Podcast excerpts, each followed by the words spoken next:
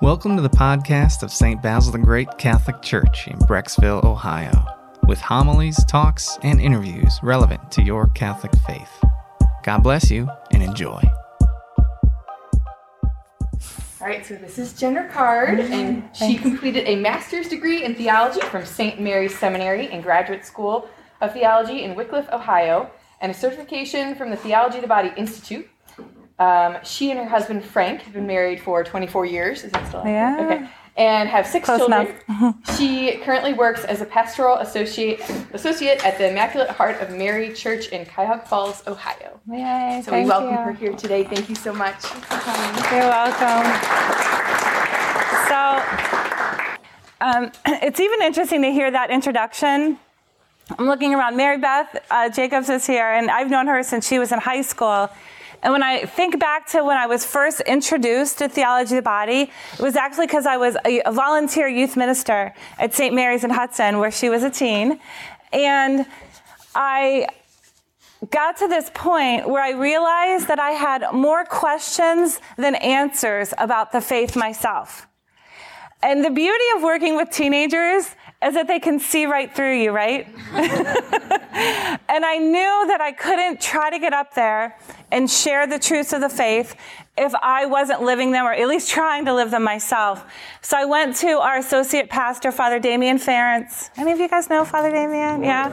Okay, good. He's a good friend of mine. In fact, he came, became a good friend of mine back then. This was in 2004, 2005. He was newly ordained. And I went to him with big tears in my eyes and my long list of church teachings that I disagreed with. And I said, I need to quit Life Teen Core. It's crazy how it still kind of brings me to tears because of what a defining moment it was in my life. So uh, he looked at me and he said, Jen, Christianity is not about getting all your ducks in a row and then joining. He said, Christianity is a journey. He said, and if you're willing, I'll walk with you. Then he started giving me books and articles on uh, different topics of the faith to try to explain answers to my questions. And he turned me on to this teaching called Theology of the Body. And as I started listening to those CDs, I remember thinking to myself, I'm hearing something for the first time that I've always known to be true. Have you had that experience? And it was just so deep in me. And I'm like, yes, yes, yes, this is like what I've been looking for. And it so transformed my life that Father Damien got me a scholarship and sent me away to the Theology of the Body Institute. I took my first class in 2005 when I was very pregnant with my now 13 year old. And I went with a couple priests in the diocese. You might know Father Ryan Mann. You guys know Father Ryan? And um, uh, Father Ryan Kubera. Some of you might know Father Ryan. Anyway, so we, we sat there. They were just seminarians at the time. And um, it ended up completely changing kind of the trajectory of my life because I went from you know being a, a stay-at-home mom, and my husband's like, well, we, we have six children, uh, ages 24 down to uh, 13, and he's like, you know, you can't stay a volunteer forever. we got to put these six kids through school, and instead of going back to engineering. I did the next most logical thing, which, was get a master's in theology, right? so I finished my master's in theology in 2014. When I first started teaching theology of the body back before I was like kind of got all this education, I would teach it and I would kind of almost more apologetically. Like, I know you guys have a lot of issues with the church. I know you guys have questions. I had questions. I'm not sure why it's true, but here it is. And I've, in my own experience, I found it to be true, but it's a long road. So if you have any issues with church teachings, I'm with you. I'm with you in that. And I just applaud you for coming to something like this where, you know, most people, most Catholics that are going to give you a list of church teachings that they disagree with, we're going to cover them. So buckle up. uh, but again, the, the beauty of the Catholic faith is that it makes sense it really is very, very consistent. And when I took my list of the disagreements and then I started to learn, I'm like, ah, look at that. There's some consistency there and it make, it's logical. There's a flow to that. And then in addition to me uh, going on this intellectual journey, it was an incredible journey of the heart. And uh, that is especially important as you learn the theology body. So beautiful that we started with prayer. We're going to pray, pray throughout um, our time together today. Um, so, just to begin, I thought we'd do something fun because Valentine's Day is coming up. Yeah, so I, I, thought I'd kind of get your creative juices flowing. Do you guys know Jim Gaffigan? Yeah, okay. So I'm just realizing as I'm searching for this, we never did a test, so I really hope the sound works. But if you haven't seen this, uh, this is the card I got. Is this funny? Uh, this is the card. For what? For Jeannie. For what? For Valentine's Day. Dear is it too loud?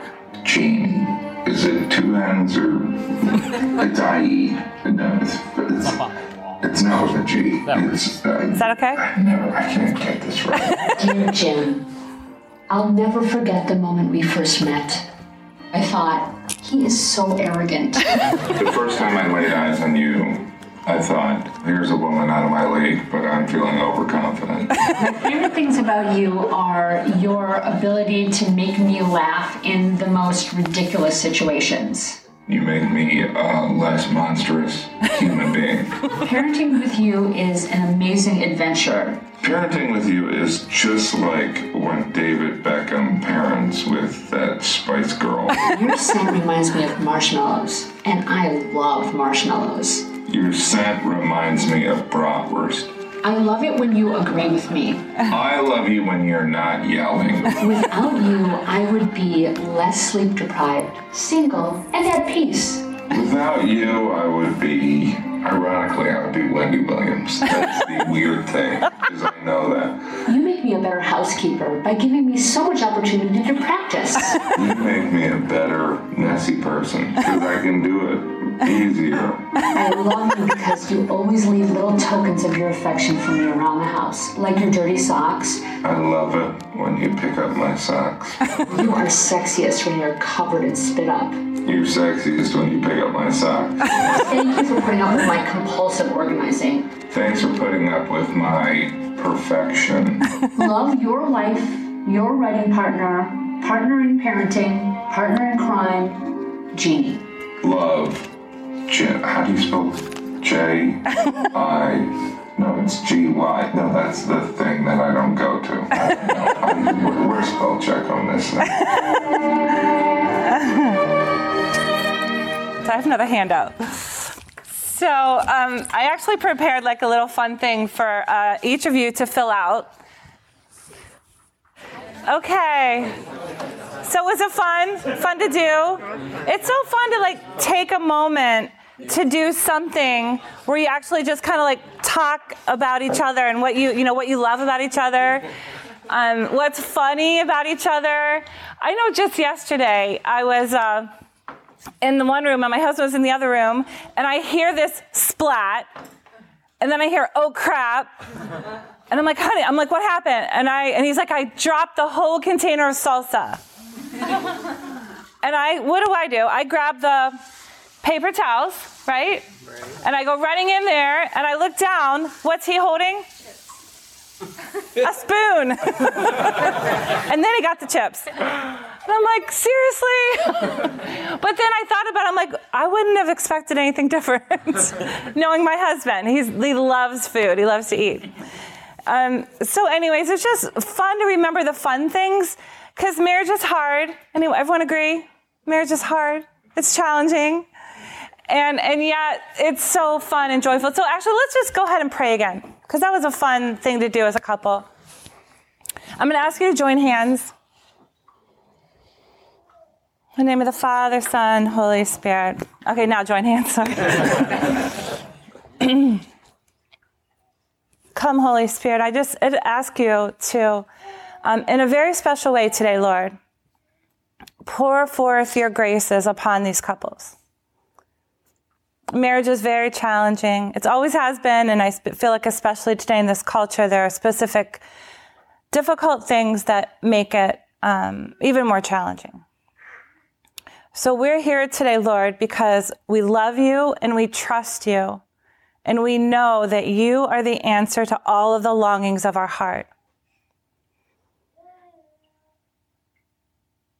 Whatever struggles we're facing, Lord, as couples, um, I ask you to help us to see these issues as you see them so that we can see a way through them and both of us can grow closer to you and in growing closer to you, we can live the fruitful marriage that you desire for us. And let's pray together. Glory be to the Father, and to the Son, and to the Holy Spirit, as it was in the beginning, is now, and ever shall be, world without end. Amen. So, who are my John Paul II fans out there? Yay! And who has already studied theology of the body? Some people? You guys have a little bit. Okay. So you guys can keep me honest. If I miss anything or misspeak, you can please fill in and, and correct me. But here is theology of the body. Ta-da! So I have to do this. Oh, I have to, well, I get I get half of this this week and half of this next week, or in two weeks, right? We're coming back together in two weeks.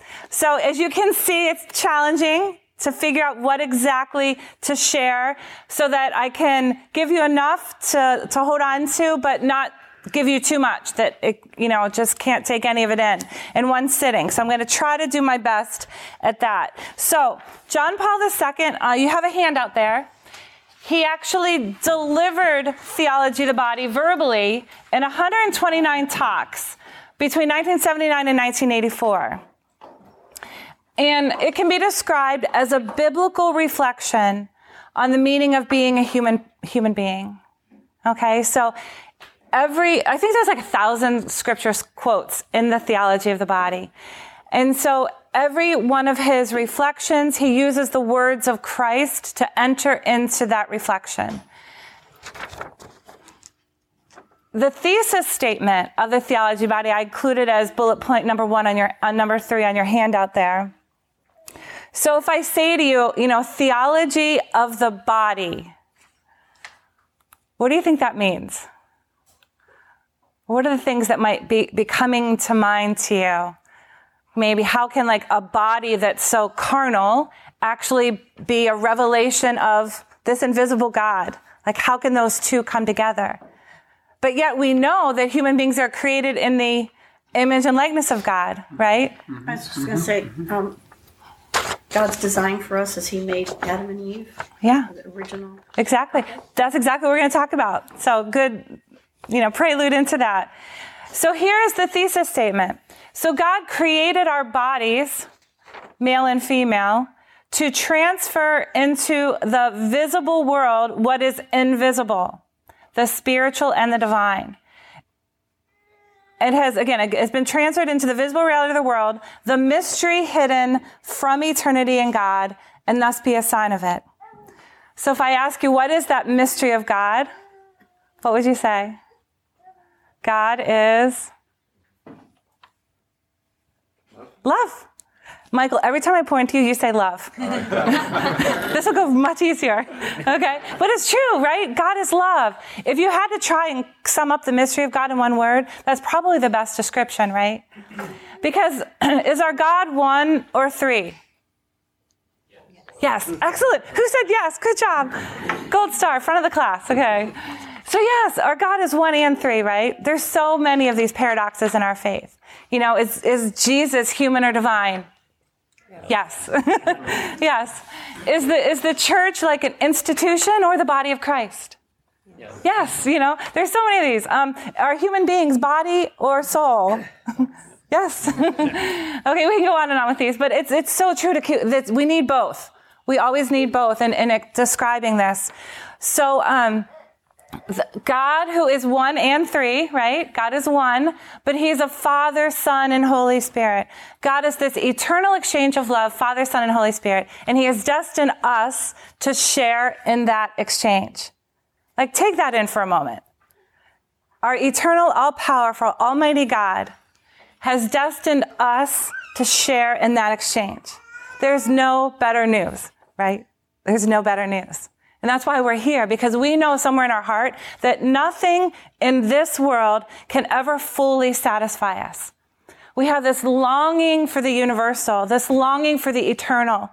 And when we try to like reach out to this world and fulfill that longing, we're always going to be left disappointed. Unfortunately, the world kind of sets us up to think that marriage is going to do that for us, doesn't it? And then we get married and we look at our spouse and we're like, I thought you were going to give me more, you know? Or I thought this was going to be better than, you know? I didn't picture you dropping salsa and getting a spoon. I didn't picture you leaving your underwear on the floor. Whatever, whatever it, it is. You all have that moment where you wake up and you think to yourself, wait, I picked him, right? Please? Yes? No? No? Is it just me? No. but of course, then the next day you're like, I can't believe I picked him. I'm so lucky. How did I get so lucky, right? Marriage is a roller coaster.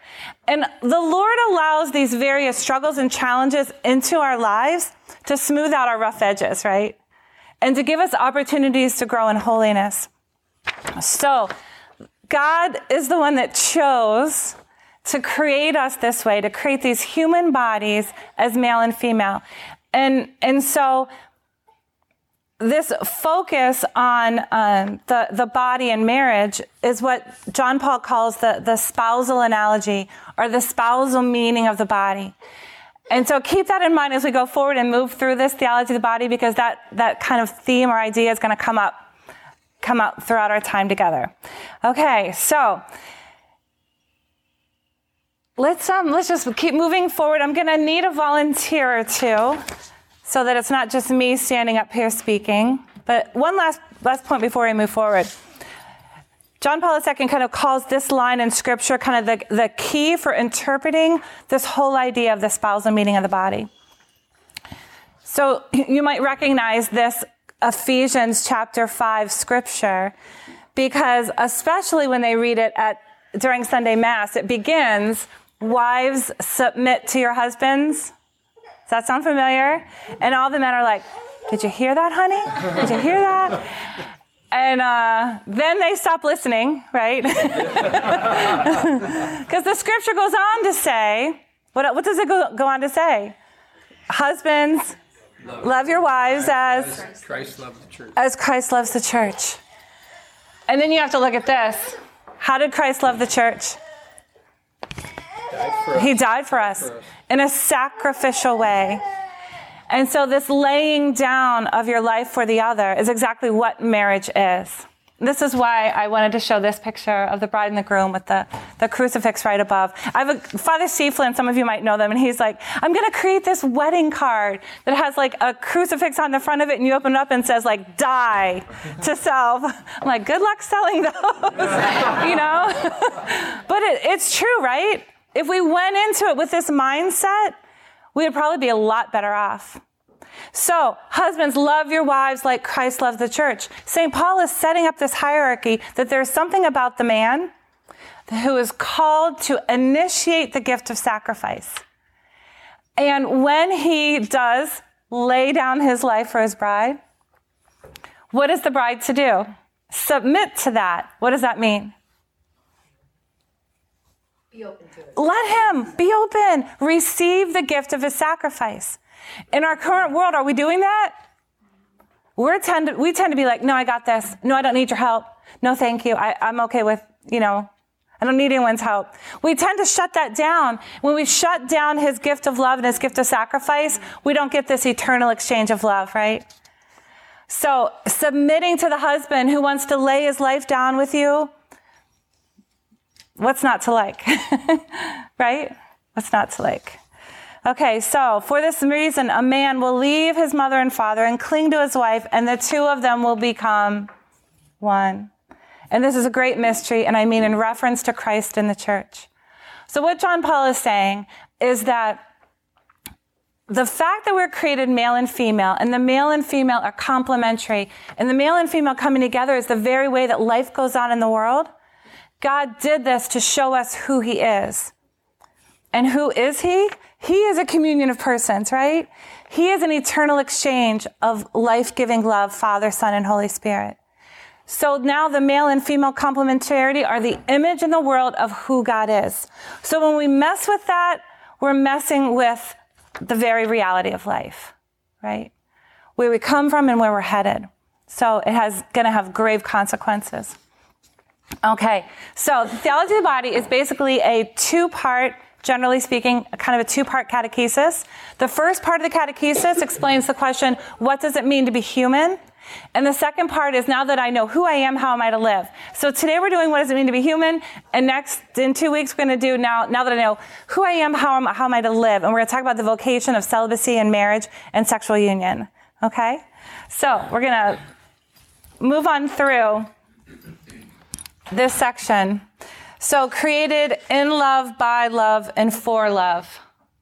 Right? We're created in love, our Trinity, by love itself. God is love itself. What's the meaning and purpose of our lives? Right there. Right? To learn to love like Christ loves in a sacrificial way. And what's our destiny? Heaven. What's heaven described as? A banquet feast, right? Heaven is total union with, with love itself. So that's our, our kind of our outline for today. I like to use this little teaching tool. It's kind of just like a little graphic to describe the three part um, answer to this question of what it means to be human. So, so here we have, again, there's our Trinity. We come from God and we return to God. Exitus and the reditus, the coming from, forth and from, and the, the return. So in the beginning, we have the story of Adam and Eve and their creation. These three points of solitude, union, and nakedness, we're going to go through those. But yet, that doesn't last. We have the fall, and now we're fallen. We all know what it feels like to be in a fallen world. And yet, we're redeemed by Christ. And what's our destiny? Heaven. Okay, so this what now we're ready to dive into it. So for this next part, I actually do need a volunteer. Yes, Michael? Are you willing? I figured it's easy to call in someone. Yeah, come on up here. You can stand right here. So everyone look up here at Michael's body. Wait a second. Why are they laughing? I don't know. okay, so why are we laughing? Because it's awkward, right? if I would have said, you guys look up here at Michael, would anyone have laughed? No. But when I say look up here, you're still laughing. See, it's a good reason I picked someone I know, right? So they wouldn't get mad at me. So when I say look at Michael's body, it's awkward because he's not just a body, is he? What is Michael? A human person. And a human person is a unique combination of body and soul, right? So, since you have both a body and soul, Michael, tell us something about yourself that we can't know just by looking at you. Mm, I enjoy reading. Who knew, who knew Michael enjoyed reading? Raise your hand. Okay. His wife and his parents. Any, give us one more thing. Uh, I like to cross country ski. Who knew Michael liked to cross country ski? Raise your hand. Okay. Did you guys know? okay. That's fun. Okay, so how can any one of you know come to know that Michael likes to read and likes to cross country ski? By talking. By talking to him. So you come to know him through his body, right? In Genesis, do you know how um, Genesis describes this phenomenon of Michael being both body and soul? Remember in the creation story, what does God do? He takes the the clay and he breathes. He takes the clay and he breathes. So the clay, the stuff, right? And then the breath represents the spirit. So that's how it's represented in the scripture. Okay, so John Paul II is a phenomenologist. Anyone know what a phenomenologist is? Anyone? It basically means that he takes the lived experience of life and pulls truth from it. Okay? So it's a way of philosophy. And he learned it from like St. Edith Stein and, and she learned it from others. But um, so he, this is, was his thought that in, in, our world today, that learning from our experiences would be good for what's happening in our culture, right? So we're going to keep Michael up here. We're going to do the creation story and we're going to like let Michael reflect on what it must have been like to be created by God. Does that sound good? Okay. All right. So I need, I need God. Anyone willing? Uh, sure. Yeah? okay. This is furthest from the truth. okay, so why don't you start right here? We're going to tell us the story. We'll pause and ask Michael what he's experiencing. Go. The Lord God then took the man and settled him in the Garden of Eden Okay, you're in the garden. to cultivate and care for it. Cultivate and care. The Lord God gave man this order You are free to eat from any of the trees of the garden, except the tree of knowledge of good and bad. From that tree you shall not eat. The moment you eat from it, you are surely doomed to die. The Lord God said, It is not good for the man to be alone. Okay, pause there. Okay, so do you guys remember earlier in Genesis when God's creating? At the end of each day, He says, It is good. It is good. It is good. It is good. And finally, on the when He creates humanity, He says that it is very good. There's something different about that, which we're going to talk about. But all of a sudden, something is not good. What's not good? The tree. The tree. Okay. Why not? Because it's uh, not. God told us not to eat it. Okay, good. So you want to be obedient. You don't want to eat from the tree, right? Right. Yeah, yeah. But something else is it's not good for you to be Alone. alone. It's not good for you to be alone. So show us your sad alone face. this guy never does it. Does he always smile, Mary Beth? Okay, good. So sad alone face. Okay, so he's it's not good for him to be alone. Why not?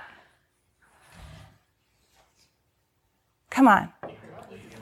He needs a companion. Exactly. He, he needs a companion. What is the purpose of his life? To love. Does he have anyone to love? No, he's a lover looking for a lovey.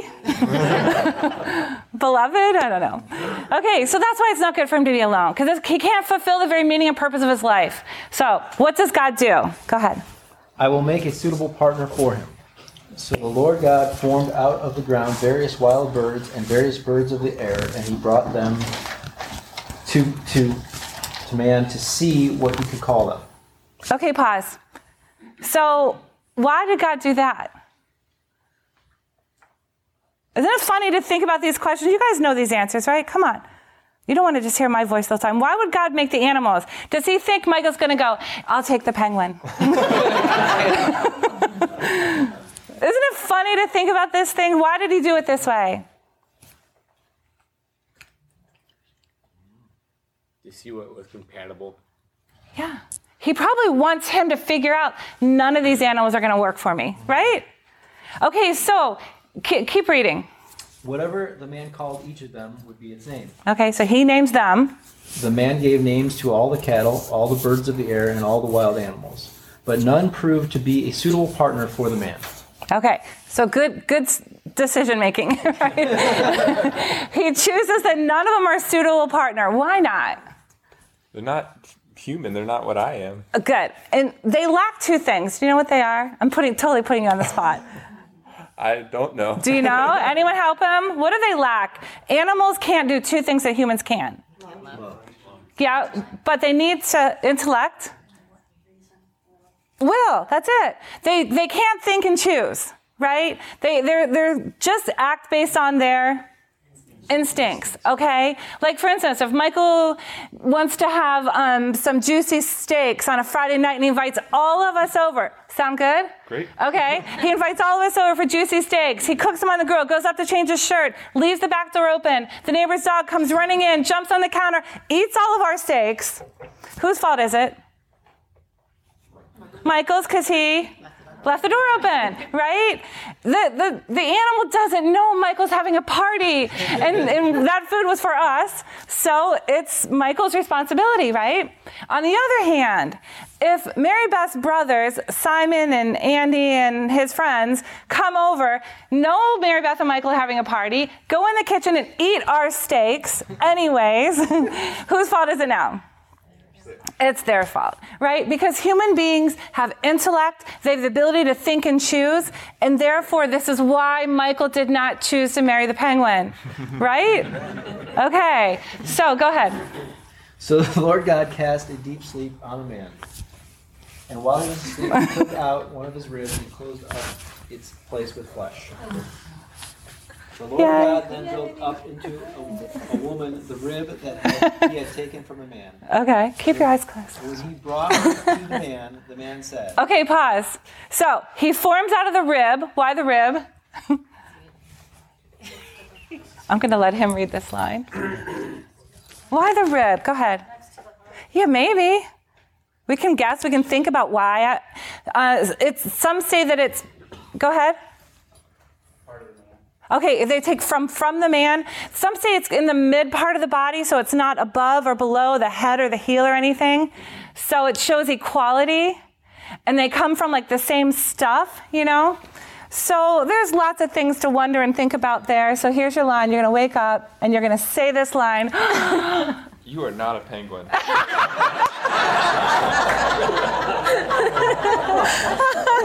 Love it. This one, this one at last is bone of my bones and flesh of my flesh. This one shall be called woman, for out of her man this one has been taken. Yay! Cheer! Okay, you guys can sit down. okay, beautiful. So this one at last, you can see the excitement and hear the excitement in his voice. This one at last, he's probably even in that moment thinking of all the reasons that he loves her and he chose her. So as he sees her, he notices two things in particular about her. And don't be like my eighth graders and say her boobies. what does he notice about her? That she's what and what? She's another human. She's another human. Excellent. But she's different. She has boobies, okay? okay. She's different. She's the same and she's different right? And this is the beauty of the complementarity of, of male and female. So, um, the next line in Genesis, and this is why a man leaves his mother and father and clings to his wife, and the two of them become one. So, that Ephesians quote that I showed you earlier, it was quoting Genesis. Yeah, it was St. Paul was quoting Genesis. Okay, and the two of them become one. What is that one? What is it? What? Unity. Unity. What though? In what? Body and soul. Yeah, it's. Someone say it. Marriage. Not quite. Come on. Sex. You guys are worse than the eighth graders. You're afraid to say sex. Okay. Sex. okay, so it's it's union, right? It's it's communion. When you said your marriage vows, we'll talk about this in two weeks. When you said your marriage vows, were you fully indissolubly married? No. What'd you have to do, TJ? Conjugate. See, he doesn't even like to say sex either. they had to consummate, right? It's funny when I teach the eighth graders, I'm like, okay, what do they have to do? And they're like, they have to kiss. I'm like, yeah, and then what? They're like, they have to get that certificate. I'm like, yeah, and then, then what? And then they have to go on their honeymoon. I'm like, and then what? You know, what are they gonna do there? Um, because you guys, this is, it's vital, isn't it? It's vital that this is part of it. And this is the beauty and the consistency of our, of our church in holding up this belief that, that marriage is this complementary union of man and woman. Okay, so, and the man and his wife were both what? The next line in Genesis says the man and his wife were both naked, naked and felt no Shame. I let Mary Beth and Michael sit down for this part because it gets super awkward when they're up there, and I'm like, "So what does it feel like to be? So what does it feel like, Mary Beth, to be naked without shame?"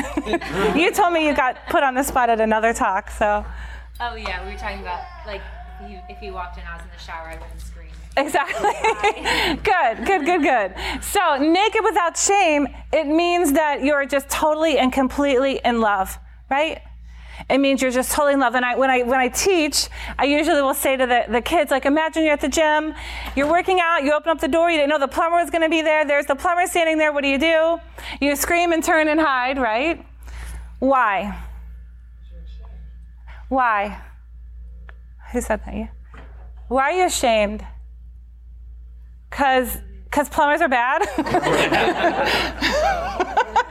no, I love plumbers. Why, why are you ashamed? Know, isn't this so fun to think about? Because we, we know these things, but we don't really. Because he's a stranger, right? Because he's a stranger. And you're afraid he's going to say, You better get back on the treadmill. no. No, we, we turn because we're afraid that he's going to look at us like an object, right? We don't want him to look at us and critique us or objectify us or not see us for the fullness of who we are. When Mary Beth, okay, this is awkward, but when Mary Beth, her, her pants right there, but when Mary Beth opens in the shower and she sees Michael, she doesn't scream and run and hide and turn, right? Because she loves him and she trusts him. When I open up the shower door and my husband's standing there, he doesn't see just an object, he sees his wife, right? He sees a woman that brought six babies into the world. He sees uh, the hands that make dinner, that fold clothes, right? He's, I don't look the same as I did 24 years ago, and it's okay with him because he loves all of me. It's this whole encompassing love that is a description of what naked without shame might be like. So in marriage, we have a little glimpse of this beginning of what God intended, right? Does it last? Does it last um, in the story in Genesis? No. What happens?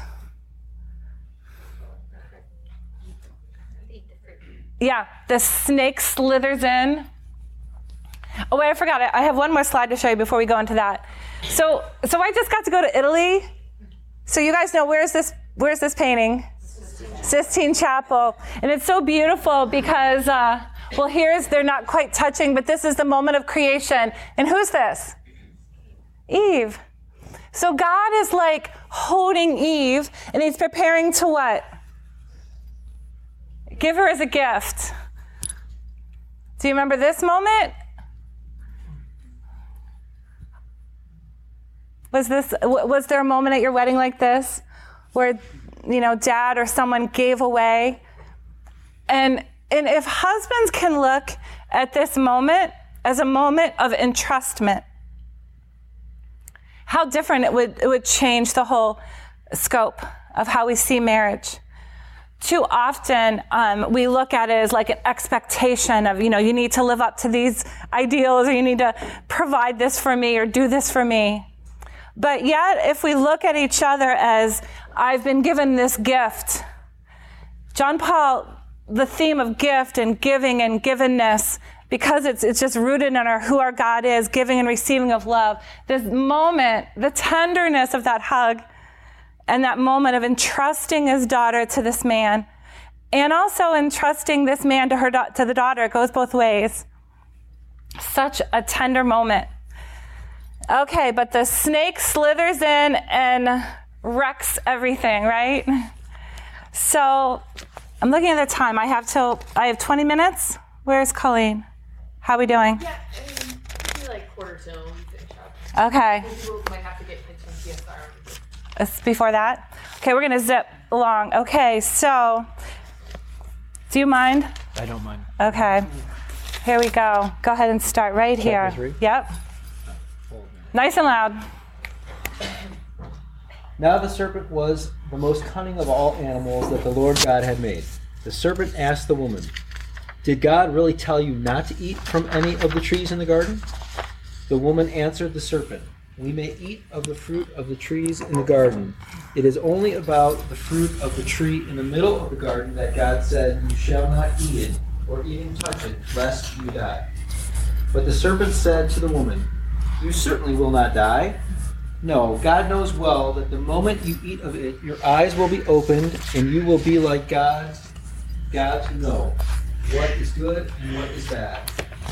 The woman saw that the tree was good for food, pleasing to the eyes, and desirable for, the, for gaining wisdom. So she took some of its fruit and ate it. And she also gave some, of, some to her husband, who was with her, and he ate it. Then the eyes of both of them were opened, and they realized that they were naked. So they sewed fig leaves together and made loincloths for themselves. When they heard the sound of the Lord God moving about in the garden at the breezy time of the day, the man and his wife hid themselves from the Lord God among the trees of the garden. The Lord God then called to the man and asked him, Where are you?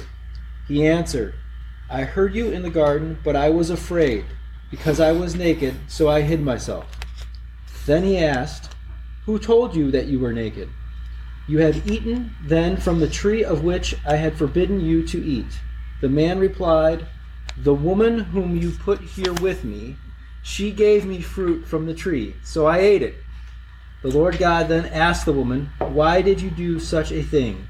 The woman answered, The serpent tricked me into it, so I ate it. Then the Lord God said to the serpent, Okay. Let's actually pause there. So, um, thank you so much. A lot just happened, right? So, whose fault was it?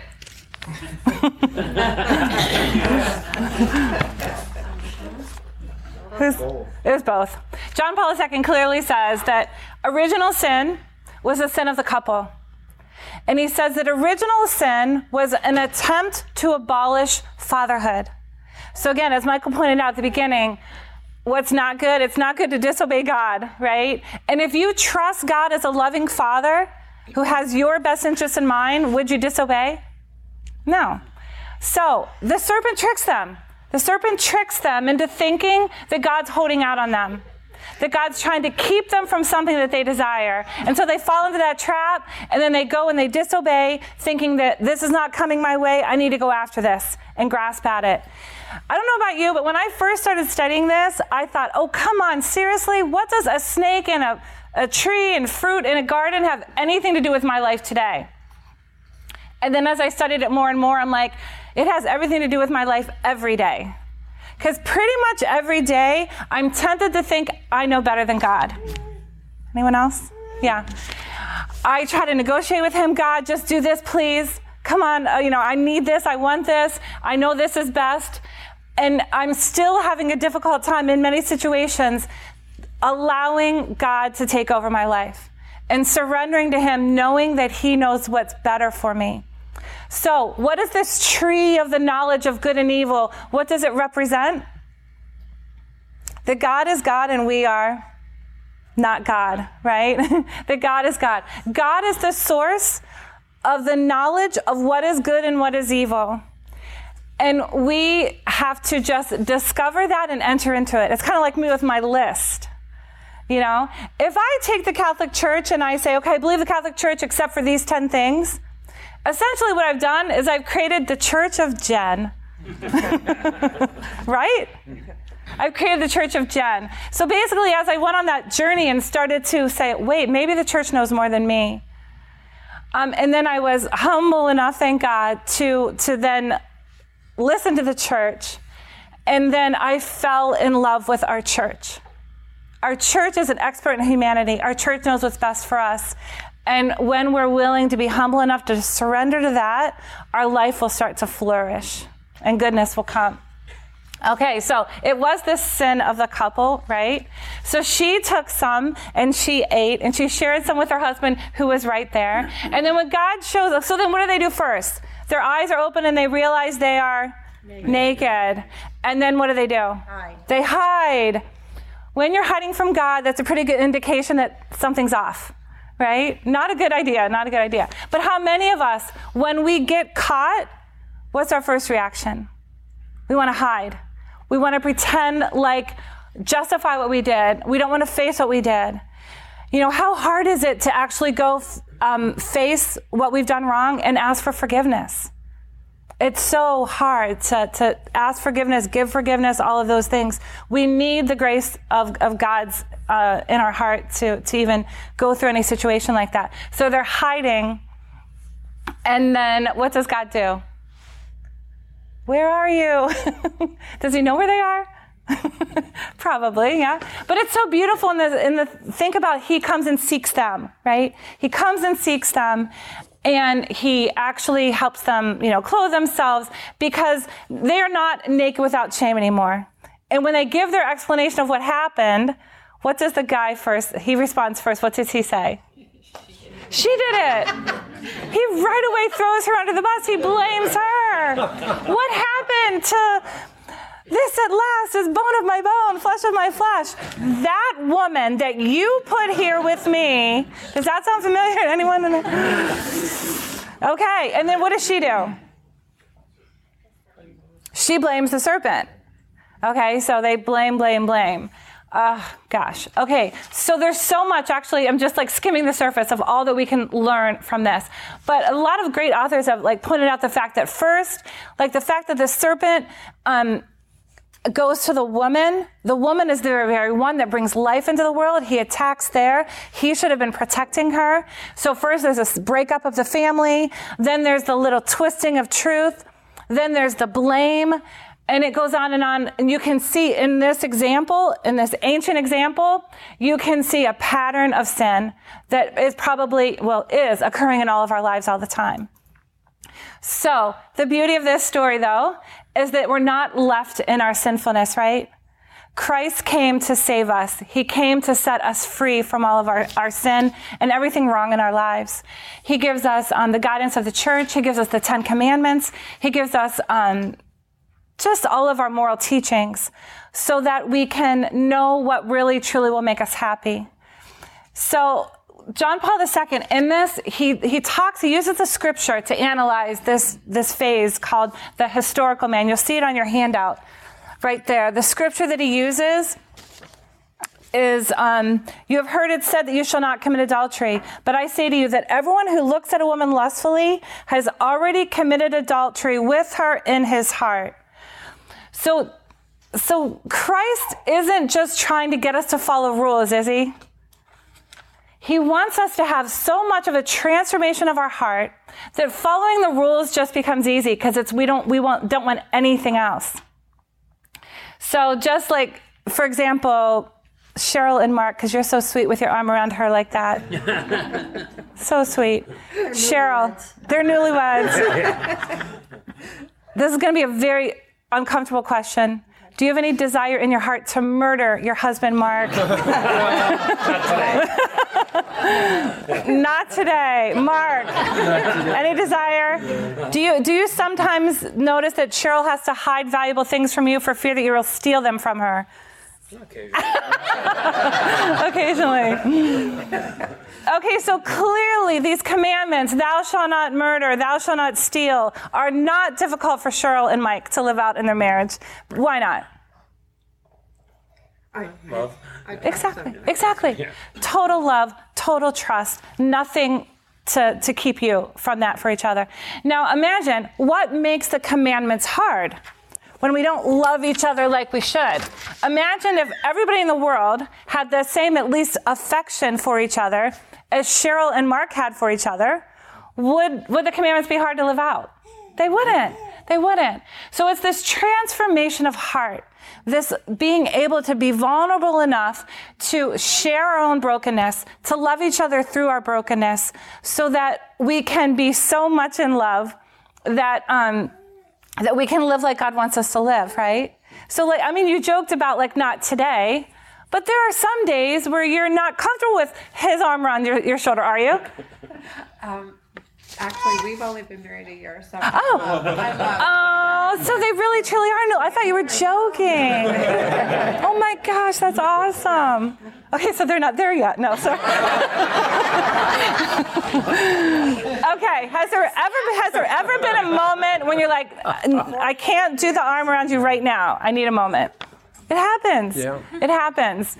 Okay, but you get through it. You get through it. And then you figure out how to apologize and you figure out how to apologize. And this ability to apologize is the outpouring of God's grace in our hearts, right? And it's possible. It's possible. In fact, um, thinking that redemption is not possible is why we have so much fallenness, unhealed issues in our world, right? We, we give up on certain things. Um, when I was thinking about this idea of brokenness and fallenness, I was reminded of this story. If I say to you guys, um, the what was it, the NCAA tournament in 2013, in the name Luke Hancock and Kevin Ware. Anyone remember this happening? The basketball game, 2013. It's in the, one of the final games, and uh, the young man uh, broke his leg during the game. Do you remember this? Broke his leg during the game. It was horrific.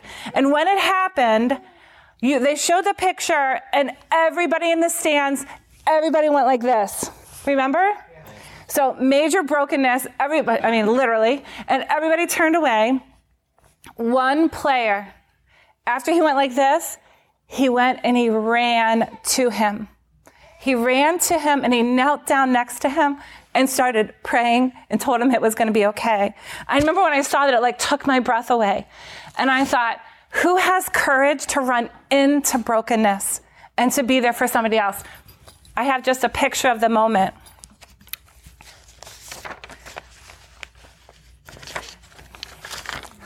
I brought a little um, quote from what he said. He went over to his teammate, he knelt down, he patted his chest, and he told him it was going to be okay. And he quietly prayed for him. Kevin later said that before Luke got there, he was scared. And when Luke was there, he knew he was going to be fine. This is what communion does. Communion, love, tenderness, touch, it lets us know it's going to be okay, right? This is what we need to, to be for each other, even in our marriages and all of our relationships. And um, Kevin said that what motivated, I'm sorry, Luke said what motivated him to go over to Kevin was the year before he had a horrific shoulder injury during a pickup game. And all of his friends couldn't go with him except for one friend went with him and took him to the emergency room. And he said, I want to be for Kevin what that friend was for me. When I saw this, I'm like, I said to myself, I want to be more like Luke Hancock. And I also want to have the confidence to know that whatever brokenness, whatever difficulties come, that it's, it's possible to overcome them. You might have something major going on in, in, your marriage, in a relationship, in your life, or something, and things can get overwhelming. I remember one other story came to mind for me. A couple of years ago, my friend Laura had just adopted a one year old girl. And this little girl had had a very difficult first year of life. She, um, the mother was in prison. She was in and out of different foster homes. And my friend Laura and her, her family, they had two other kids. They were really having trouble bonding with this young girl. And they went to a doctor, and the doctor said, You know what? Based on this little girl's first year of life, um, things are basically hopeless. She's not going to acclimate into your family. And my friend Laura came over my house and we stood in my driveway and we cried and we talked about what the doctor said. And um, as she was leaving, I just had this quick thought. Uh, no, I know what happened. As she was leaving, my phone rang. It was my friend Father Ryan Mann, who you guys know. And and I was like, oh, I can't go. I need, I need to call you back. And as I was hanging up with him, I said to myself, I don't know, I just have this feeling like Father Ryan can help Laura. I'm not sure how. Well, about an hour later, I never even had to reach out to Father Ryan because he already had written an email to Laura. And this is what the, the email said. He said, Jen told me about your situation, and I can't imagine more sorrowful news than finding out that your daughter seems determined to a life of difficulty and pain. I want to say one thing very simply do not be afraid. Your daughter is not damaged goods, nor do I believe for a moment that the situation in her past has already determined her future or your family's future. This is a time to act like the saints. This is a time to fall on your knees and ask for help and begin to love in more sacrificial ways. It's true that she will need more love and attention than your other kids, but imagine the saintly story of how God's love reached her through you and your husband and your other kids. Doctors' views tend to be more narrow, but faith broadens our perspective. It allows our limited human abilities um, to give to God so He can work with them and bring greatness from it. This is going to be a big task. It's going to be filled with numerous times of sorrow and temptation to despair and take the easy way out. But if you're up to it, you may be the only place this girl can go to find a chance at life, love, and beauty. Do not be afraid. Christ is risen from the dead. Beautiful. And I'll tell you, this family's doing fine. They're doing fine. They're a beautiful family and they're doing well. Let's take a moment to pray. In the name of the Father, Son, Holy Spirit, amen. Lord, I ask you to come into our hearts right now. Show us wherever it is in our life that we've given up hope. Is there a relationship? Is there a bad habit? Is there a sin? Is there an issue with going on in, in anyone's life, in our friends, in our family? Gosh, in the world, is there something that we've given up on? where we don't believe that your redemption can get to it. Show us that, Lord. Show us what it is.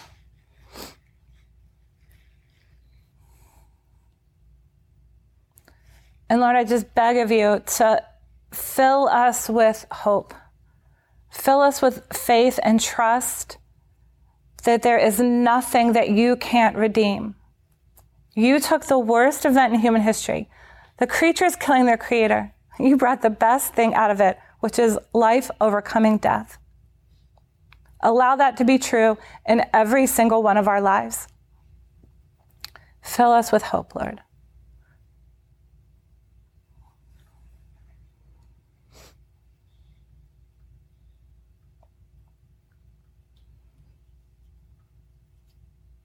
And let's pray together. Glory be to the Father, and to the Son, and to the Holy Spirit, as it was in the beginning, is now, and ever shall be, world without end. Amen.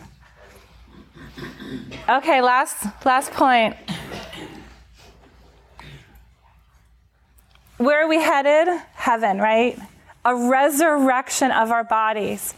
Everything fallen will eventually be fully redeemed forever and ever with God and with each other.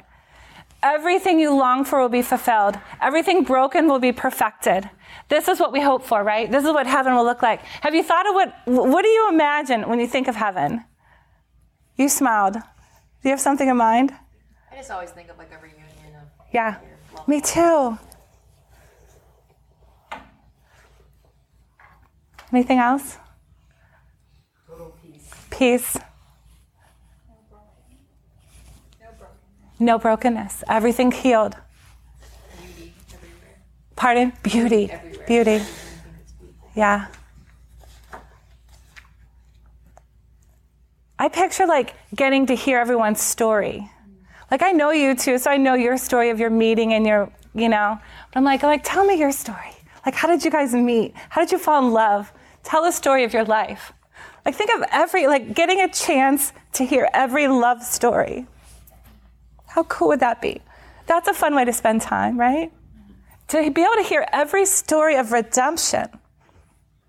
One time when I taught eighth graders, uh, a girl whose dad is in prison, she came up to me after the talk and said, Is my dad going to be okay in heaven? How's this going to work out? And I'm like, Yes. God willing, yes, right? So, I know one of the things for me, I think about um, uh, I love this quote. We are not the sum of our weaknesses and failures, we're the sum of the Father's love for us. So don't dwell on your weaknesses, don't dwell on your failures, dwell on how much God loves you and wants goodness to come in your life.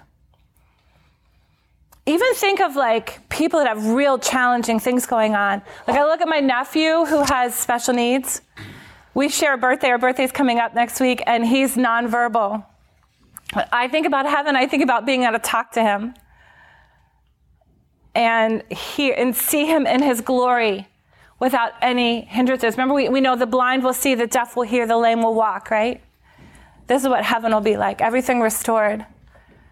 So, we will experience a resurrection of our bodies. This is a teaching that we, we don't like to talk much about. We're, we're more like, oh no, I'll become like a spirit. I'll be, I'll shed my body.